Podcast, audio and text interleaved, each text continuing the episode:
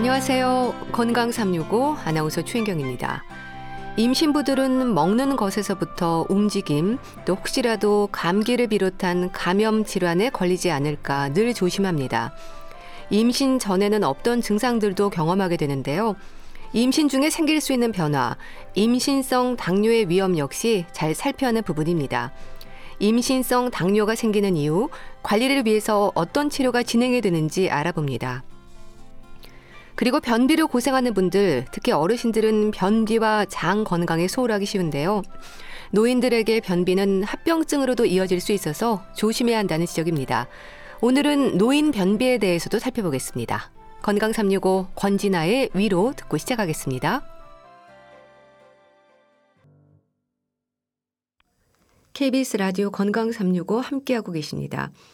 임신을 준비하고 계획하면서부터 건강에 문제가 없는지 확인을 하고 조심하면서 임신과 출산까지의 시간을 지나는데요. 임신 중에 생길 수 있는 부종이라든지 부기가 느껴지면 긴장하는 분들이 많습니다. 혹시 임신성 당뇨가 아닐까 걱정을 하거든요. 임신부들은 임신성 당뇨 검사를 공포의 임당 검사로도 부른다고 하는데요. 임신성 당뇨가 주는 위험 가톨릭대 인천성모병원 산부인과 김우정 교수와 함께합니다. 안녕하세요 교수님. 네 안녕하세요. 임신부들 사이에서 임당 검사로 불리는 게 임신성 당뇨 검사죠? 네 맞습니다. 그래서 보통 이제 산모들이 임상 검사라고 부르는 거는 임신 24주, 28주에 경부 당부화 검사를 실시하는 그런 선별 검사를 일컫는 경우가 많습니다. 예. 그러니까 임신을 하면 여성들은 입덧부터 시작해서 평소에는 없던 여러 증상들을 경험하지 않습니까? 그래서 산전 진찰을 통해서 있을 수 있는 위험들을 확인하게 되는데요. 임신성 당뇨병도 그 중에 하나죠. 네, 맞습니다. 일단은 모든 증상이 어떠한 질환과 반드시 연관되는 것은 아니기는 하지만 그래도 우리나라는 이제 임신성 당뇨의 유병률도 높고 그리고 임신성 당뇨를 발생하는 비율이 어, 보고에 따라서 다르지만 5에서 10% 정도 적지 않은 비율이기 때문에 예. 이제 산전 진찰을 통해서 주요하게 확인하는 그런 질환 중의 하나입니다. 음. 그럼 임신성 당뇨는 이름대로 임신 중에 발생하는 당뇨병인가요?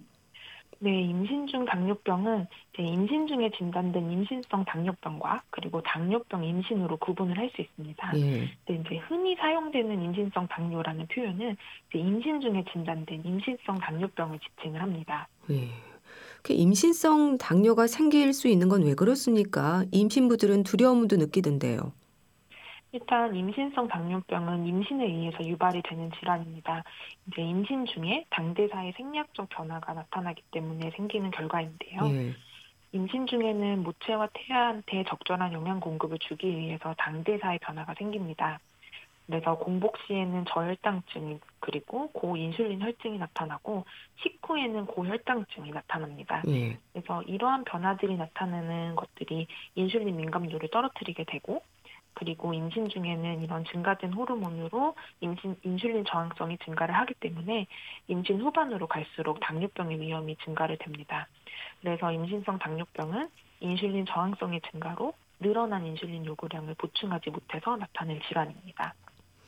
그러니까 임신 중에 당 조절 장애, 이제 포도당이 태아 성장에 얼마나 중요한 영양분일까도 생각하게 되는데요. 그러니까 말하자면 호르몬의 변화가 인슐린 저항성을 높일 수 있고 일부 임산부들에게는 인슐린 분비량이 적어지면서 임신성 당뇨가 올 수 있다는 거네요. 네, 맞습니다. 이제 임신 중에 나타나는 이런 당대사에 관련된 호르몬의 변화 때문에 어, 인슐린 저항성이 증가를 하게 되고요. 예. 그리고 이거에 대해서 이제 모체가 적절하게 대처를 하게 되는데 아무래도 관련된 요구량이 증가되는데 이제 이거를 보충을 하지 못하는 경우에는 임신성 당뇨가 오는 것입니다. 예. 이게 흔한가요? 일단은 전세적으로 다양한 빈도 범위로 보고가 되고 있습니다. 그래서 우리나라 경우에는 보고에 따라서 조금 다르지만 어, 한 5.8%에서 9.5%는 한 5에서 10% 정도로 쉽게 이해하고 계시면 될 것 같습니다. 네. 그렇게 워낙 관심이 높아서인가요? 임신성 당뇨에 대한 오해도 있지 않나 싶은데요. 뭐 검사 방법이라든지 기준치가 하나가 아니라 다양합니까? 어, 일단은 지침에서 나타나고 있는 기준치는 이제 하나가 아니라 한 두 개 정도 되기도 하는데요. 예. 그래도 저희가 일반적으로 사용하는 이제 인당 검사, 50g 경부 당부화, 당부화 검사는 이제 50g의 당을 섭취를 한 후에 1시간 후에 혈중 당 농도를 측정하는 검사입니다. 그래서 이거에 대해서 기준치를 넘는 경우에는 확진을 위해서 100g을 복용을 하고 3시간 동안 체열을 하는 경부 당부화 검사를 시행을 하게 되는데요. 예. 현재 사용되고 있는 50g 경부 당부화 검사의 양성 기준치는 우리나라는 일반적으로 140mg per 데시리터를 사용을 합니다. 그래서 이를 기준치로 사용할 경우에는 인지주정 당뇨병을 80% 정도 발견할 수 있는 것으로 보고되고 있습니다. 음. 나라마다 뭐 130mg per 데시리터를 기준으로 사용하는 것도 있기는 합니다만 어, 미국 당뇨병학회나 미국 산부인과 학회에서는 두 기준치 모두 다 사용할 수 있고 각 기관별의 방침을 따르라고 그렇게 이야기를 하고 있습니다. 음. 그러니까 위험 요인을 가진 고위험군이라든지 뭐 경우에 따라서 달라질 수 있는 거네요. 네, 맞습니다. 일단은 어, 기준치에 대한 변화를 보기보다는 이제 검사 시기라든지 검사를 자주 봐야 되는가를 봤을 때 고위험군을 확인을 하게 됩니다. 일반적으로 고위험군으로 분리되는 것은 이제 고도 비만이 있거나 음. 아니면 이형 당뇨병의 가족력 그리고 뭐 임신성 당뇨병을 이전 임신 때 질환을 앓으셨거나 아니면은 내당능 장애 그리고 요당의 과거력 이 세 가지 중에 한 가지가 있는 경우에는 고위험군으로 임신을 확인하고 나서 가능한 빨리 경구 당부화 검사를 시행을 해야 됩니다. 예. 근데 다음 단요 다식 우리가 흔히 알고 있는 일반적인 당뇨 증상과는 다른 걸로 알고 있습니다. 증상이 없다면서요? 네, 맞습니다. 이제 임신성 당뇨병 같은 경우에는 그것을 구분 지을 수 있는 특징적인 증상은 없습니다. 음, 그래서 혈액 검사로 알 수 있는 혈당 수치가 중요한 거네요. 네, 맞습니다. 특히나 우리나라 같은 경우에는 인종적으로도 중중도 위험도에 속하기 때문에 모든 산모를 대상으로 선별 검사를 진행을 하게 됩니다. 음. 근데 소변 검사에서 당이 검출되기도 하지 않습니까? 이럴 때 임신성 당뇨를 떠올리게 되는데 이런 부분과는 다른 건가요? 네, 일단은 임신 중에서는 어, 생리적 변화가 일어나게 되고 이제 그런 것들 중에 하나로 재흡수에 문제가 생기게 됩니다. 그래서 그럴 경우에는 이제 포도당 배설이 더 많아지게 되고요. 음. 임신이 아닌 경우에 비해서 임신 상태에서는 포도당 배설이 10배에서 100배까지도 증가를 하게 됩니다. 아. 그래서 보통의 경우에는 이제 당뇨의 관리로 요당을 사용하기도 하는데 산모한테서는 소변 내의 당의 존재로 어, 당뇨 산모의 관리에 사용하기에는 제약이 있습니다. 음. 그러니까 혈당이 정상인 임신부들에게도 소변에서 당은 나올 수 있는 거네요. 그럼 소변에서 검출되는 요당은 걱정하지 않아도 된다. 이렇게 생각하면 될까요? 혹시 혈당에 대한 재검이 필요한 경우라든지 예외적인 부분이 있습니까? 어, 일단은 소변 내당은 정상 산모한테서도 한 6분의 1 정도에서는 존재할 수도 있기 때문에 요당이 반드시 임신성 당뇨병을 의미하지는 않습니다. 그렇지만은 면은 그런 경우가 아니더라도 24주, 28주에 해서 모든 산모에게서 선별 검사는 필요하고 이전에 과거력이 있거나 그리고 고도 비만인 경우 그리고 가족력이 있는 경우에는 조금 임신 시기에 24주, 28주 이전에 미리 검사를 한 번 더 하는 것이 필요합니다. 예. 그 임신성 당뇨병 검사는 몇 주 차에 진행이 되나요? 네, 일반적으로 고위험군이 아닌 경우에는 24주에서 28주 사이에 시행하는 것을 지침으로 하고 있습니다. 음. 그럼 일반적으로 24주 이후, 그러니까 임신 중기가 아니라 비교적 일찍 10주 안에도 검사가 필요한 경우도 있습니까? 네, 맞습니다. 그래서 앞에서 얘기 드렸던 고위험군의 기준에 해당되는 경우 다시 한번 정리를 해드리면 고도 비만 그리고 이형 당뇨병의 가족력 그리고 임신성 당뇨나 내당능 장애 그리고 노장의 과거력 이 세 가지 중에 한 가지 이상이 있는 경우에는 가능한 빨리 경고 당부화 검사를 시행을 합니다. 음. 그러니까 말씀 주신 고위험군에 해당하는 임신부들은 그렇게 10주 안에 임신성 당뇨 검사를 할 수 있고 이때 정상으로 나와도 임신 중기에 재검으로 다시 확인을 하는 게 좋을까요?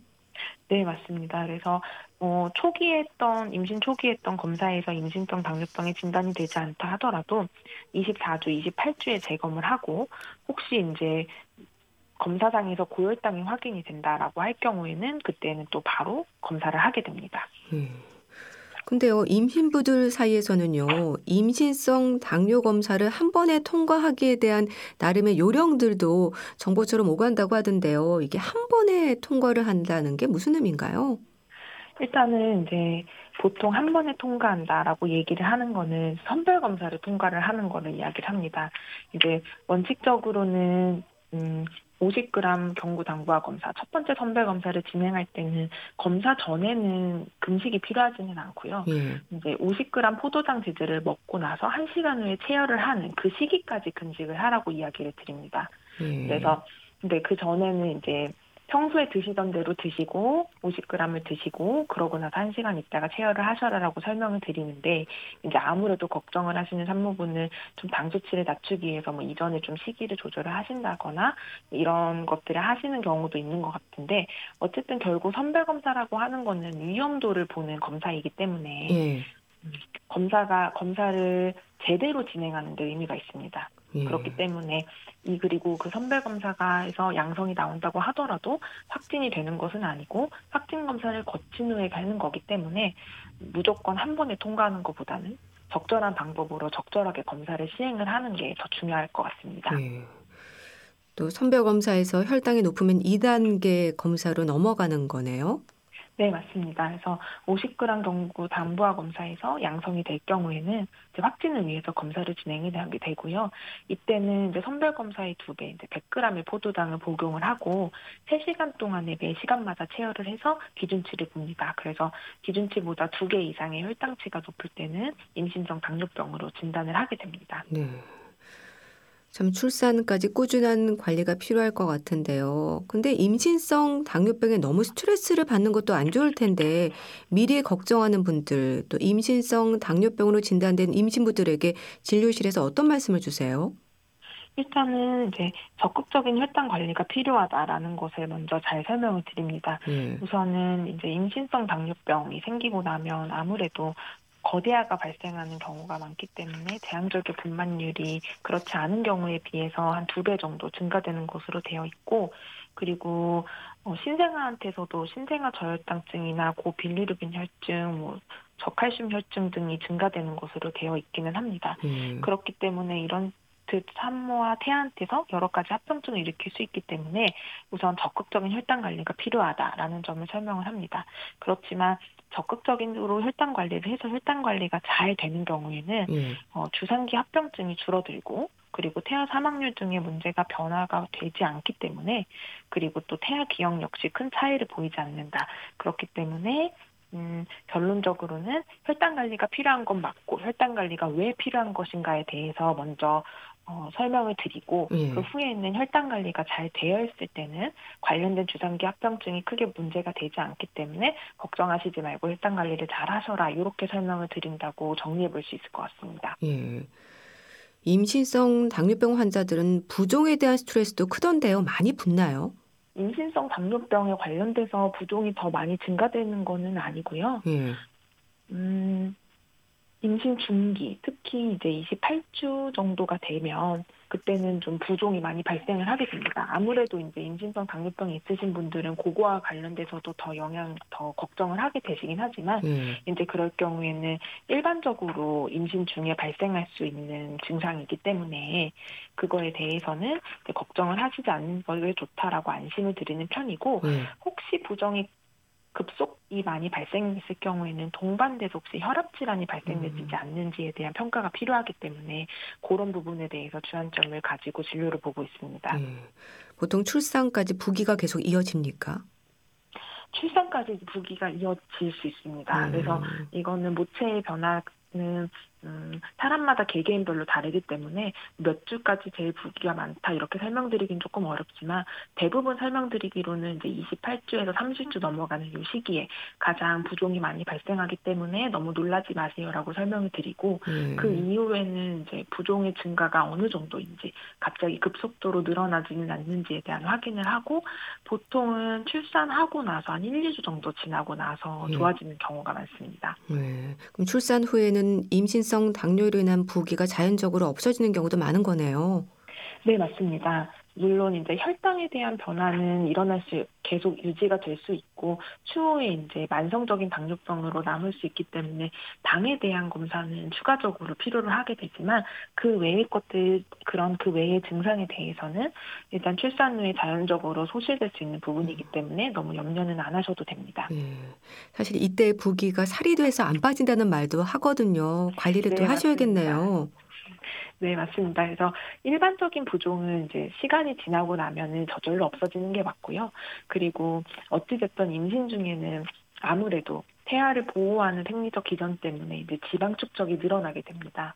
그러면서 이제 어쩔 수 없이 체중 증가를 동반을 하게 되기 때문에 이제 출산 후에는 이제 그런 것에 대해서 관리를 시작을 하시면은 좋을 것 같습니다. 네. 자, 그렇다면 혈당 관리를 잘하면 될 텐데 어떤 방법이 강조가 될까요? 저는 일반적으로 혈당은 하루에 네 번 정도 측정을 하라고 얘기를 드립니다. 그래서 공복 혈당을 한번 보고 나머지는 이제 식후 1시간 그리고 식후 2시간 혈당을 측정을 하게 됩니다. 그래서 일단 혈당 조정 목표를 잘 이해하고 계시는 게 필요합니다. 그래서 공복 혈당은 이제 95 미만, 그리고 식후 1시간은 140mg per 데시리터 미만, 식후 2시간은 120mg per 데시리터 이하가 되는 것이 목표입니다. 그래서 예. 만약에 혈당치가 식이 조절로 잘 조절이 될 경우에는 혈당 측정 횟수를 조절할 수는 있습니다. 그렇지만은 하루 두 번은 측정을 하라고 이야기를 드리고 있, 습니다 예. 그리고 음, 식이 조절이랑 운동도 중요합니다. 하지만 이제 식이 조절을 하실 때에는 주의할 점이 열량을 너무 제한을 하면 이제 케톤 산증에 빠질 수 있고 이거는 어, 태아한테서 안 좋은 영향을 미칠 수 있기 때문에 당제 섭취를 적절하게 분배를 해서 어, 너무 당 인슐린의 변화가 없이 음. 유지를 하는 것이 중요합니다. 그러니까 무조건 소식하는 게 좋은 건 아니라는 것도 기억을 하셔야겠네요. 그럼 임신성 당뇨병으로 진단되는 분들에게는 뭐 식단이라든지 영양 교육이나 운동법도 알려주시나요? 어떤 방법인지도 궁금한데요. 일단은 단순 탄수화물보다는 이제 낮은 당 지수를 가지는 복합 탄수화물을 섭취하는 게 식후 고혈당을 더 유발을 합니다. 예. 그래서 식사를 하루에 세 끼를 하시는데 음, 하루 식사 세 끼랑 뭐 간식 두 끼 이런 식으로 적은 양으로 자주 드시는 걸로 나눠서 당질 섭취를 조금 분배를 하면 예. 그러면 식후 혈당의 변화가 조금 줄어들게 됩니다. 그래서 어쨌든 열량을 너무 제한하면 케톤 산층에 빠지고 그럴 경우에는 아이들한테도 영향을 줄 수 있기 때문에 이제 혈당 조절이랑 동반되는 것들을 너무 제한하지는 말고 나누어서 복용을 하는 것이 좋다라는 것을 이해하시면 좋을 것 같고 예. 그리고 운동은 하루에 30분의 중증도 강도의 유산소 운동을 그러니까 일주일에 150분 정도를 하는 거를 목표로 한다라고 설명을 드리지만은 이제 그것을 다 지키기에는 좀 어렵 기 때문에 하루에 10분에서 15분 정도 걷기와 같은 단수 운동을 하는 것도 혈당 조절에 도움이 되기 때문에 예. 꾸준히 하는 것을 설명드리는 거를 중요하게 생각을 합니다. 예. 그런데 이렇게 나름 잘 실천했음에도 혈당이 여전히 높다면 그때는 어떻게 하나요? 인슐린 처방이 내려지는 건가요? 네, 맞습니다. 식이요법과 운동만으로도 유지를 잘 되시는 분들도 많지만 이제 그렇지 않, 그럼에도 불구하고 공복 혈당이 높거나 뭐 지속적으로 식후 고혈당이 지속이 된다라고 할 경우에는 이제 약물 요법을 시작을 하게 됩니다. 네. 그래서 대부 대체적으로는 인슐린 사용을 하게 됩니다. 근데 안전성에 대한 걱정을 하실 텐데 괜찮을까요? 네, 일단 인슐린은 태반을 통과하지 않는 것으로 되어 있기 때문에 인슐린 주사요법은 뭐 피하 지방을 지하, 뭐 지속적으로 주입하거나 아니면 한 번씩 주사요법 하는 것들 다 유사한 효용성을 보이고 그렇기 때문에 걱정 없이 사용을 하실 수 있습니다. 예. 그렇게 해서 임신성 당뇨로 잘 관리하면서 출산의 시기까지 이어지는 경우에는 자연 분만은 가능할까요? 네, 물론 이제 임신성 당뇨병이 있는 경우에는 태아한테서 큰 몸증이 보일 수도 있습니다. 음. 그래서 이로 인해서 분만 손상도 증가를 할 수 있는데 반드시 제왕절개를 해야 되는 것은 아닙니다. 그리고 분만 중에 발생할 수 있는 뭐 난산으로 인한 진앙 장애나 아니면 어깨탄 난산 이런 것들이 꼭 큰 몸증에 의해서만 유발되는 것은 아니기 때문에 예. 음, 반드시 임신성 당뇨가 자연분만을 못한다 혹은 자연분만에 큰 문제를 일으킨다라고 볼 수는 없고 산모의 상태나 태아의 상태 그런 것들을 종합적으로 판단을 해서 결정을 해야 됩니다. 그래서 임신 제3분기 특히 분만이 가까워지는 그 시기에는 초음파 검사를 통해서 태아 체중을 다 살펴보는 게 중요할 것 같습니다. 네. 출산을 하면 임신성 당뇨병은 자연적으로 없어지나요? 당뇨병으로 가지 않도록 지속적인 관리가 필요한 건지 궁금해하실 텐데요. 네, 어쨌든 출산을 하게 되면 이제 인슐린 요구량을 급격히 감소를 하게 됩니다. 그렇지만은 이제 출산 후에도 임신성 당뇨가 있으셨던 분들에서는 인슐린 민감도나 그리고 췌장의 베타 세포의 기능이 떨어지게 됩니다. 음. 그래서 출산 후에 선별 검사를 할 때 한 3분의 1에서는 이제 내담능 장애가 나타나기도 하고 15% 많게는 70%에서까지도 20년 이내에 제2형 당뇨병이 발생을 할 수 있습니다. 네. 그렇기 때문에 어, 임신성 당뇨병이 있었던 여성은 이제 출산 후에도 식이나 운동, 체중 조절 등 당뇨병 예방을 위해서 생활 습관을 개선을 하는 것이 필요하고요. 그리고 출산 후에는 이런 추적 선별 검사를 해야 되는데 분만 후 보통 4에서 12주에 75g을 복용하고 2시간 있다가 체열 검사를 하는 그런 경구 당부화 검사를 시행을 하게 됩니다. 예. 음, 그래서 이때 혹시 뭐 내당능 장애로 나온다라고 한다면 이제 생활습관 개선 그리고 필요 시에는 뭐 약물 치료를 고려를 하게 되고 매년 경구 당부화 검사를 받고요. 그렇지 않고 정상 결과가 나왔다고 하더라도 1에서 3년 간격으로는 경구 당부화 검사를 반복을 할 것을 권고를 하고 있습니다. 그래서 네. 다음 임신 때는 한 33% 많게는 50%까지 임신성 당뇨병이 재발을 할 수 있기 때문에 관련돼 가지고 다음 임신 때 미리 당뇨 임신 당뇨병 선별 검사를 진행을 받는 것도 중요하겠습니다. 네. 자, 임신성 당뇨가 주는 위험에 대해서 알아봤는데요. 가톨릭대 인천 성모병원 산부인과 김우정 교수와 함께했습니다. 감사합니다. 네, 감사합니다. KBS 라디오 건강 365 함께 하고 계신데요. 다이도의 화이트 플래그 듣고 다시 오겠습니다.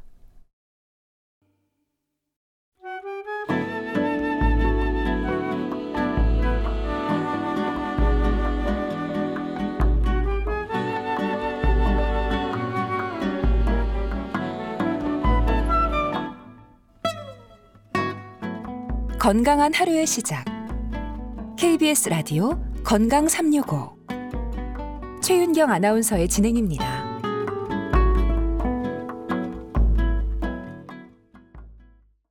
KBS 라디오 건강 365 함께 하고 계십니다.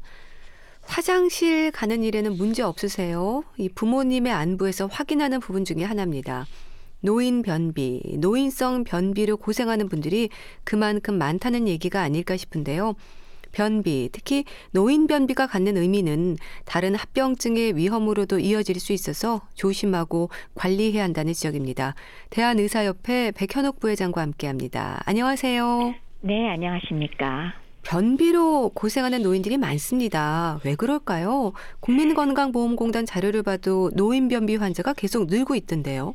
그렇죠. 뭐 안 그래도 전체 인구의 뭐 20% 정도가 변비라고 하니까 네. 안 그래도 적지 않은데 연령이 증가하면 특히 빈도가 증가하잖아요. 네. 그래서 국민건강보험공단 자료 방금 말씀하신 거 살펴보시면 어 연령대별로 병원에 왜 왔느냐에서 변비로 온 사람을 찾아보니까 70대 이상이 제일 많더라는 거죠. 아, 네. 그래서 무려 27.6%면 뭐 4분의 1도 넘는 숫자가 70대 이상 나이 드신 분이다라는 걸 알 수가 있고요. 예. 어, 특히나 또 재밌는 거는 젊은 사람들의 경우는 당연히 변비 환자 그럼 여성이 훨씬 많거든요. 예. 근데 이렇게 나이 많은 분들의 경우는 여성이 오히려 남성보다 0.9배니까 오히려 적다. 남성이 많아졌다라는 음. 게좀 특징적인 게 있겠습니다. 예. 그래서 왜 생기느냐 그러시면 아무래도 노화가 있으니까 복근 골반근도 약해지고 예. 장을 말하자면 조정하는 신경 기능도 약화되고 예. 또 만성 질환으로 약물 복용도 많으니까 장 운동성이 감소하고 운동도 안 하니까 더 그렇다. 그게 원인이라고 생각을 합니다. 예. 이 부분도 확인하고 싶은데요. 노인들에게 지적이 되는 장 무력증이라는 증상도 있지 않습니까? 이것도 변비가 원인일 수 있는 건가요? 어, 원인이 변비냐 그러면은 약간 좀 그 선우가 어떻게 되는지 말씀드리기 좀 어렵습니다. 네. 장 무력증 자체가 어, 잘 음식이 들어가는데도 일주일이 넘도록 전혀 대변을 보고 싶지 않고 그렇다면 사실 문제가 있는 거죠. 일주일간 들어간 음식이 나머지가 나오지 않고 있다는 얘기니까. 네. 그래서 이런 장 무력증이라 그러면 대장의 신경세포가 둔해지거나 뭐 제대로 기능을 못해서 생기는 거라고 생각을 하고요. 네. 뭐 선천적인 것도 일부 있겠지만은 그 중에 원인으로 우리가 생각하는 것은 변비약을 매우 오랫동안 오남용하는 것도 원인이 되는 것 같고 네. 그 외에 당뇨병이 역시 대장의 신경세포를 둔화시키고요. 네. 파킨슨병 같은 경우도 아주 완벽하게 장신경을 움직이지 않기 때문에 네. 아주 심한 변비가 생기면서 장 무력증이 생긴다고 볼 수 있습니다. 네. 따라서 변비가 원인이냐 그러면 제가 정답을 말씀드리기는 어렵고 네. 서로 악화시킬 수 있다는 말씀은 드릴 수 있겠네요. 음. 그 노인들 중에는 관장으로 변비로 인한 불편을 호소하는 분들도 많은데요. 관장을 자주 하는 건 괜찮을까? 또 다른 습관이 되지 않을까 우려되는 부분이 있지 않을까 싶은데 어떨까요? 어, 변비로 인해서 다른 것보다도 아, 관장을 했더니 대변을 잘 보더라. 그래서 계속 하는 분을 저도 가끔 만납니다. 네. 연세가 80쯤 되신 분이셨는데 40년 동안 매일 관장을 해서 대변을 보시는 분이 계셨어요. 네. 근데 이렇게 자주 관장을 하면 결과적으로 직장이 사실은 변이 어느 정도 내려오면 대변이 마렵다는 신호를 보내면서 장이 움직여서 배변을 하게 되는데 예. 말하자면 센서라고나 할까요? 음. 그 감각을 완전히 무감각하게 만들거든요. 예. 그래서 오히려 만성 변비가 유발되고 조금 전에 말씀드린 분처럼 40년 동안 관장을 하지 않으면 대변을 볼 수 없는 상태를 만들어 버리게 되는 거죠. 네. 그래서 이렇게 됐을 때 또 하나의 문제점은 변이를 느끼지 못해서 오히려 변비를 악화시키기도 하면서 또 관략근 자체가 약해지거든요. 예. 그렇기 때문에 사람에 따라서는 오히려 변이 왜 술술 의도하지 않아도 음. 좀 새는 거, 예. 변 실금의 위험도를 오히려 증가시킬 수 있으니까 예. 권장하면 안 되겠죠. 그렇게 예. 하지 마십시오. 네. 이 변비로 고생하는 분들 중에는 애써 변을 보려고 노력하다 보니까 통증도 심해지고 그래서인지 화장실 가는데 두려움도 느끼거든요. 맞아요. 통증 또는 왜 변 보다가 피도 나오고 그러면 막 무섭잖아요. 네. 그리고 화장실 가기가 무서워지니까 조금 마려운 거 막 자꾸 참게 음. 되고. 네. 근데 아유. 문제는 네. 그렇게 참으시면은 변이 장에 남아 있는 한은 장벽은 계속 물을 흡수를 하거든요. 그래서 그 결과 변이 어떻게 돼요? 딱딱해지죠. 음. 진짜 돌처럼 딱딱해지는 경우가 있거든요. 예. 계속 쌓이면서 예. 그러면 배출하기가 더 어려워지니까 악화되는 악순환이 계속되는 음. 경우가 돼버리는 거죠. 예. 그래서 문제가 되니까 글쎄 이걸 뭐 참지 말아라 그러기는 어렵지만은 요럴 때는 좀 병원의 도움을 받든지 약물의 도움을 받든지 해서 무언가 해결을 하셔야지 그냥 참다 보면 나중에 진짜 문제가 되는 경우가 오히려 생길 수가 있겠죠. 네. 그리고 변비가 치핵의 위험을 높이는 걸까? 이 부분은 어떨까요? 노인들 중에는 치핵으로 고생하는 분들도 많으신데요.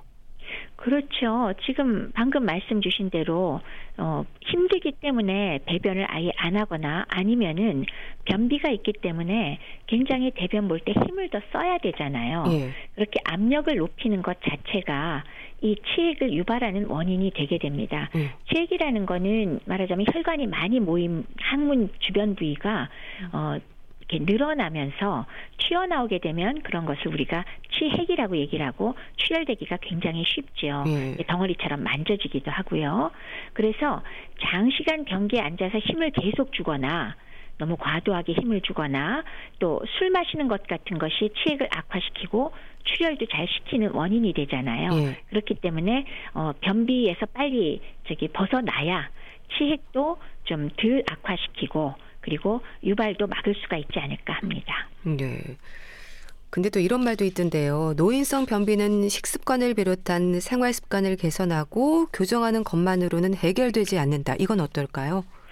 누구나 다 그런 건 아니죠. 생기는 초기에 식습관이라든지 생활 습관을 개선하고 교정하면 어느 정도 완화는 될 수 있지만 그걸로 해결되지 않는 분이 꽤 많다는 거죠.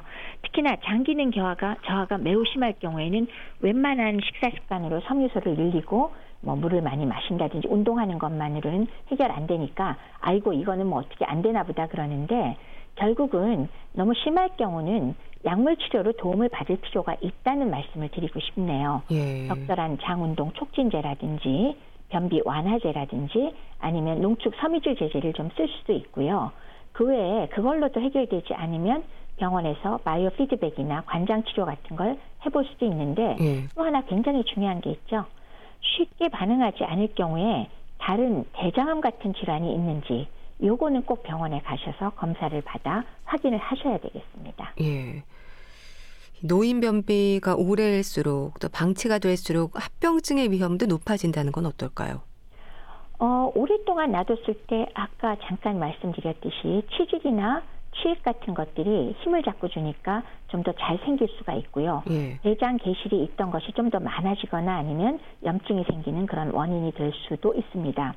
근데 실제는 노인 변비에서 우리가 제일 두렵기도 하고 노인 변비에서 힘든 부분은 분변 매복이라고 하는 건데 이거 뭐 한자말로 옮겨 놓으니까 이거 뭔 소린가 싶지만은 예, 예. 요점만 얘기는 한자말을 그대로 음. 풀어버리면 그 대변이 오랫동안 머물러서 어 말하자면 딱딱해진다라는 그런 표현인데요. 예. 돌처럼 변한 변이 직장과 하부장을 완전히 꽉 막아버리는 일이 벌어집니다. 그러니까 거의 장폐색에 가깝게 되는데 예. 그렇게 되면은 어떤 일이 벌어지냐면 그 돌처럼 생긴 변 사이로 위에서 넘어오는 것 중에 액체 부분만 찔끔찔끔 넘어오는 게 하나가 있고요. 예. 그렇지만 막힌 부위보다 상부는 쭉쭉 늘어나게 돼요. 팽창이 돼 버리죠. 그런데 또 이거의 또 하나의 문제는 변 식음처럼 찔끔찔끔 물처럼 나오니까 잘 모르고 아 이거 나 저기 오히려 설사야 그러면서 음. 지사제를 마구 쓰는 분들을 가끔 만나요. 예. 그러면 정말 완전히 장이 막혀버려서 상부가 늘어나 버리는 그래서 배가 빵빵해져서 완전히 장 폐색 증상이 있어가지고요. 예. 수분과 전해질의 흡수도 제대로 안 되고 배는 늘어나고 음. 거꾸로 탈수가 되는 이런 경우로 저혈성 쇼크가 발생하기도 하고 뭐 복동이나 오심 같은 거 생기는 거는 괜찮은데 거기에 더해서 기계적으로 막힌 거 더하기 터지기도 합니다. 예. 그렇기 때문에 반드시 사진을 찍어보고 확인할 연후에 그 안에 돌처럼 들어있는 그 대변을 어떻게 해서든지 빼내거나 내과적 치료를 해야 되는데 터져버린 사람은 뭐 방법이 없죠. 그 위급하게 그 천공으로 인한 장 수술을 해야 되는 경우도 있습니다. 예. 사실은 이게 제일 문제가 큰 것 같습니다. 예. 그러니까 장폐색을 비롯해서 뇌혈관에도 영향을 미칠 수 있고 여러 위험이 생길 수 있는 거네요. 그렇죠. 음. 장이 딱딱한 변으로 막히는 조금 전에 말씀드린 분, 분변 매복 장폐색으로 이어져서 뭐 천공 복막염 이어지는 경우는 뭐 아주 뭐 급성으로 문제가 되는 거고요. 예. 그거 이외에도 또 하나 화장실에서 변이 잘 안 나오니까 힘을 막 주다 보면 소위 미주신경성 실신이 오는 분들이 있거든요. 예. 순간적으로 혈압이 떨어지면서 뇌혈류가 감소되면서 나타나는 건데 문제는 그런 일을 자꾸 되풀이하는 사람 굉장히 조심하셔야 됩니다. 예. 문제는 실신했다가 그냥 잘 일어나는 음. 것까지 되면 문제가 없지만 예. 실신하면서 어디 로 가서 부딪힐지 모르잖아요. 그렇죠. 그래서 가령 머리를 부딪히거나 위험한 곳을 부딪혔을 때 돌아가시는 분도 사실은 일부 계시거든요. 네. 그다음에 두 번째는 그러면서 변비가 심하니까 토하기도 하는 경우가 있는데 음. 그게 폐로 넘어가면 맨날 얘기하는 흡인성 폐렴으로 이어지는 경우도 있죠. 네. 그래서 이런 경우들을 생각하면은 우리가 변비도 함부로 내버려 두고 괜찮다라고 놔둘 것은 아니다라는 말씀을 드릴 수 있겠습니다. 네. 참 변이 장 안에 오래 머물수록 문제가 될 수 있는 건 어쩌면 당연한 얘기지 않을까 싶습니다. 장 건강이 나빠지면 이제 배변 활동뿐만이 아니라 면역력에도 영향을 줄 수 있지 않을까요? 그렇죠. 어찌됐건 변비가 오래 있으면서 장 상태가 안 좋아지면 장 점막이 약화되는 건 맞거든요. 네. 근데 바로 이 장내 점막이 미생물이나 미생물의 부산물인 독소 같은 게 혈류로 유입되는 것을 막아주는 역할을 하잖아요. 네. 굉장히 중요한 장벽이거든요. 근데 변비로 인해서 장 점막에 염증이 생기면 치밀하게 결합돼 있던 정말 세포 간격이 느슨해지고요. 네. 그 사이로 장내에 있는 독소들이 들어오게 되죠. 음. 그렇기 때문에 다양한 전신 질환의 발생 위험이 상당히 높아지게 됩니다. 네. 그게 바로 면역력에 영향을 미치게 되는 거죠. 네. 독소가 쌓이면서 나타난 문제들인 건가요? 쌓인다는 표현이 아주 정확한지는 모르겠습니다. 사실 가장 영향을 미치는 중요한 독소 첫 번째는 대장균과 같은 그람 음성균의 어, 표피에 있는 내독소인데요. 사실은 이런 그람 음성균은 원래 장내에 있는 미생물들의 상당 부분을 차지하고 있는 거거든요.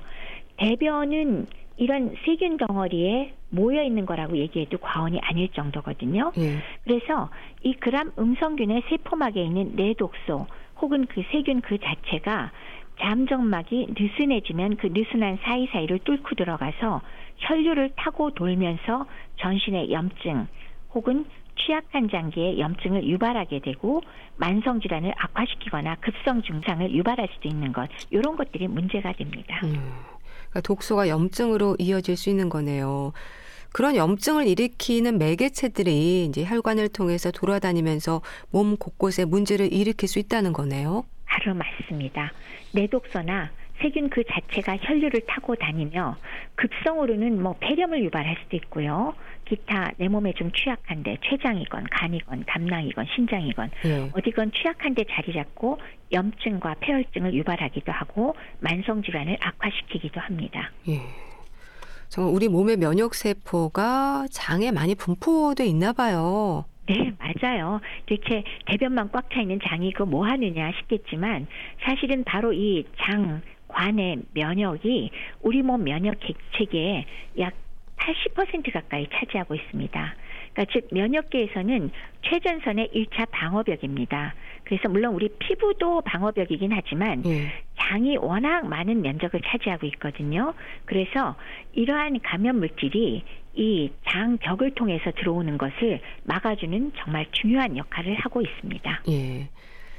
참 장이 제대로 기능을 해야 할 텐데요. 나이 들수록 장 기능은 노화되고 변비를 비롯해서 많은 일들이 생길 수 있는 건데 영양의 균형을 생각해도 문제가 되는 경우가 많지 않을까 싶습니다. 그렇죠. 조금 전에 왜 장 면역에서는 장 세포 안쪽에 있는 면역계도 굉장히 중요하지만 점막 자체가 중요하거든요. 근데 이 장점막이 느슨해지는 뭐 일부 표현으로는 장누수 증후군이라고도 얘기를 하는데요. 네. 이렇게 장누수 증후군을 일으키는 상황들은 사실은 우리가 스트레스만 받아도 느슨해져요. 그러니까 잠을 깊이 못 잔 경우도 받을 수 있고 또 많은 스트레스를 받아도 장누수가 생길 수가 있고요. 네. 그거 외에 술을 많이 드신다든지 음식 종류 중에도 특히 알레르기를 유발하는 음식물이나 뭐 글루텐에 민감한 분이 글루텐을 먹는다거나 혹은 진통 소염제 같은 게 장점막을 손상시키거든요. 네. 그다음에 그거 외에도 장염이나 직접 염증 반응을 일으키는 세균이나 뭐 박테리아 아니면 그 뭐 곰팡이 같은 거에 노출되거나 아니면은 항생제를 다른 이유로 오래 사용해서 장내 유익균이 사라지거나 심한 변비 등으로 장점막이 손상되면은 장누수 증후군이 일어나면서 당연히 장세포가 정상으로 활동을 못하니까 예. 영양소 흡수 또한 문제가 생기겠죠. 예. 참 말씀을 들을수록 변비가 이제 속에 더부룩함, 불편감으로 머무는 게 아니라는 생각이 드는데요. 장 건강을 위한 노인 변비 어떤 부분들을 살펴야 할까요? 변비가 맞는지부터 확인을 일단 해야 될 것 같긴 한데요. 변비라는 게 사실은 의사 입장에서는 좀 더 간단한 거, 가령 일주일에 몇번 이하면은 변비다라고 이제 말해버리고 끝나면 제일 좋은데요. 예. 환자분들은 그것만 갖고 나뉠 때가 있어요. 예. 그래도 이제 가장 중요한 건 횟수기 때문에 일반적으로 일주일에 세 번 정도 본다 그러면 그것까지는 변비라고 하지 않는다. 그러니까 3회 미만, 즉 두 번 이하로 대변을 보면 일단 변비라고 생각하는 게 맞지만 네. 어떤 분은 두 번을 봐도 불편하지 않거든요. 그런 경우는 놔두고 그럼 나머지는 뭐냐?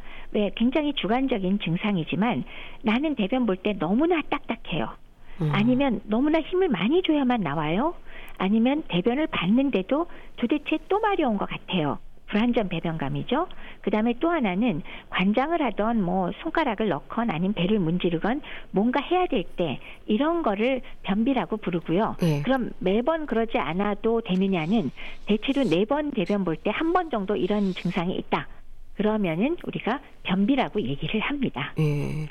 그러니까 일주일 단위로 볼 때 뭐 화장실에 가는 횟수, 변의 모양, 배변이 얼마나 힘든가, 잔병감이 있는지 이런 부분들 스스로가 좀 확인할 필요가 있는 거네요.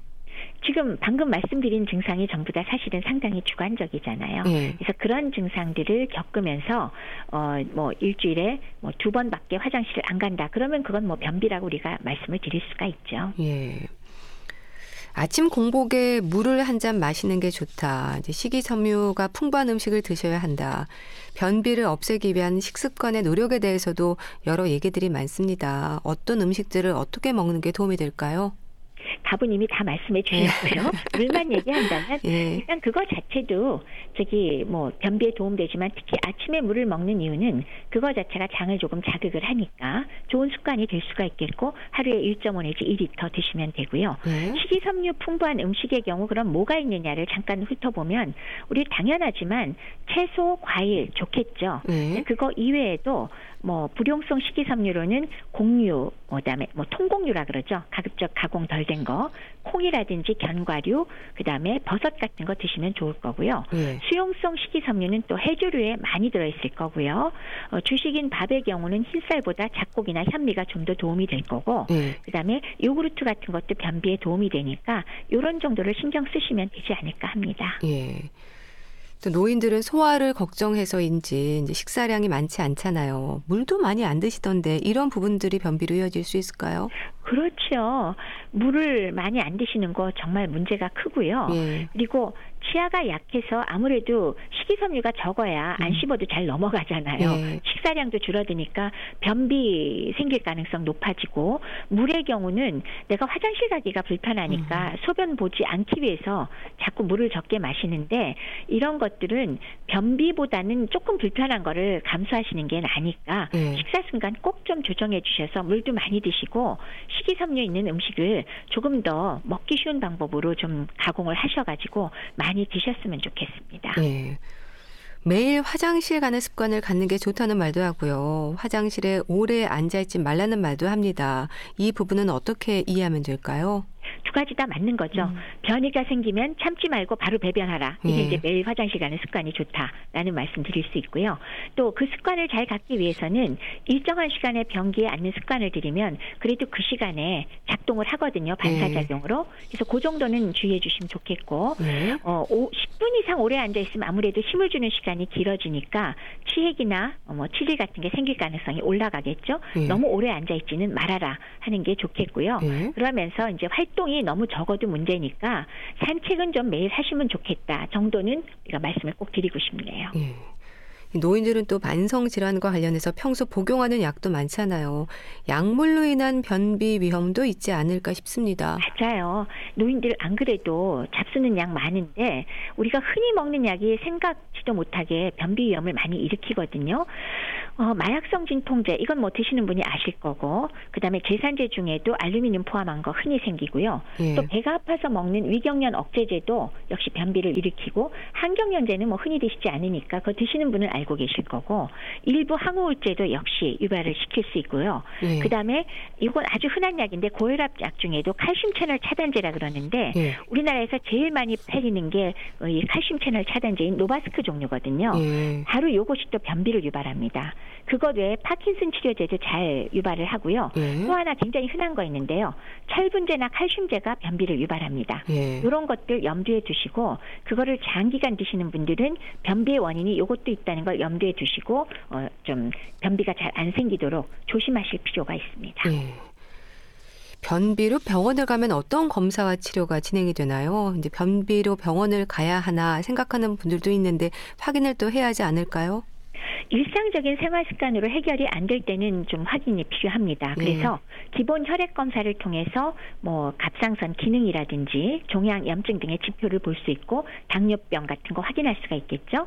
그다음에 두 번째는 대장이 막히는 뭐 대장암 같은 것들 용종 개시를 확인하기 위해서 대장 내시경 검사 해볼 필요가 있을 수가 있고요. 네. 그다음에 이런 기질적인 질환이 아니라는 걸 확인했는데 그래도 나는 변비가 매우 문제가 된다. 그럴 때는 직장 항문의 기능 검사 같은 것을 병원에 해드릴 겁니다. 네. 그래서 대장 통과 시간, 뭐 항문 내압 검사, 배변 조영술 검사, 항문 근전도 검사 이런 것들을 하는 경우도 있다는 것만 염두에 두시면 되겠습니다. 네, 알겠습니다. 자, 대한의사협회 백현옥 부회장과 함께했는데요. 말씀 잘 들었습니다. 감사합니다. 네, 감사합니다. 잭스키스의 세 단어 보내드리면서 인사드릴게요. 건강365 아나운서 최인경이었습니다. 고맙습니다.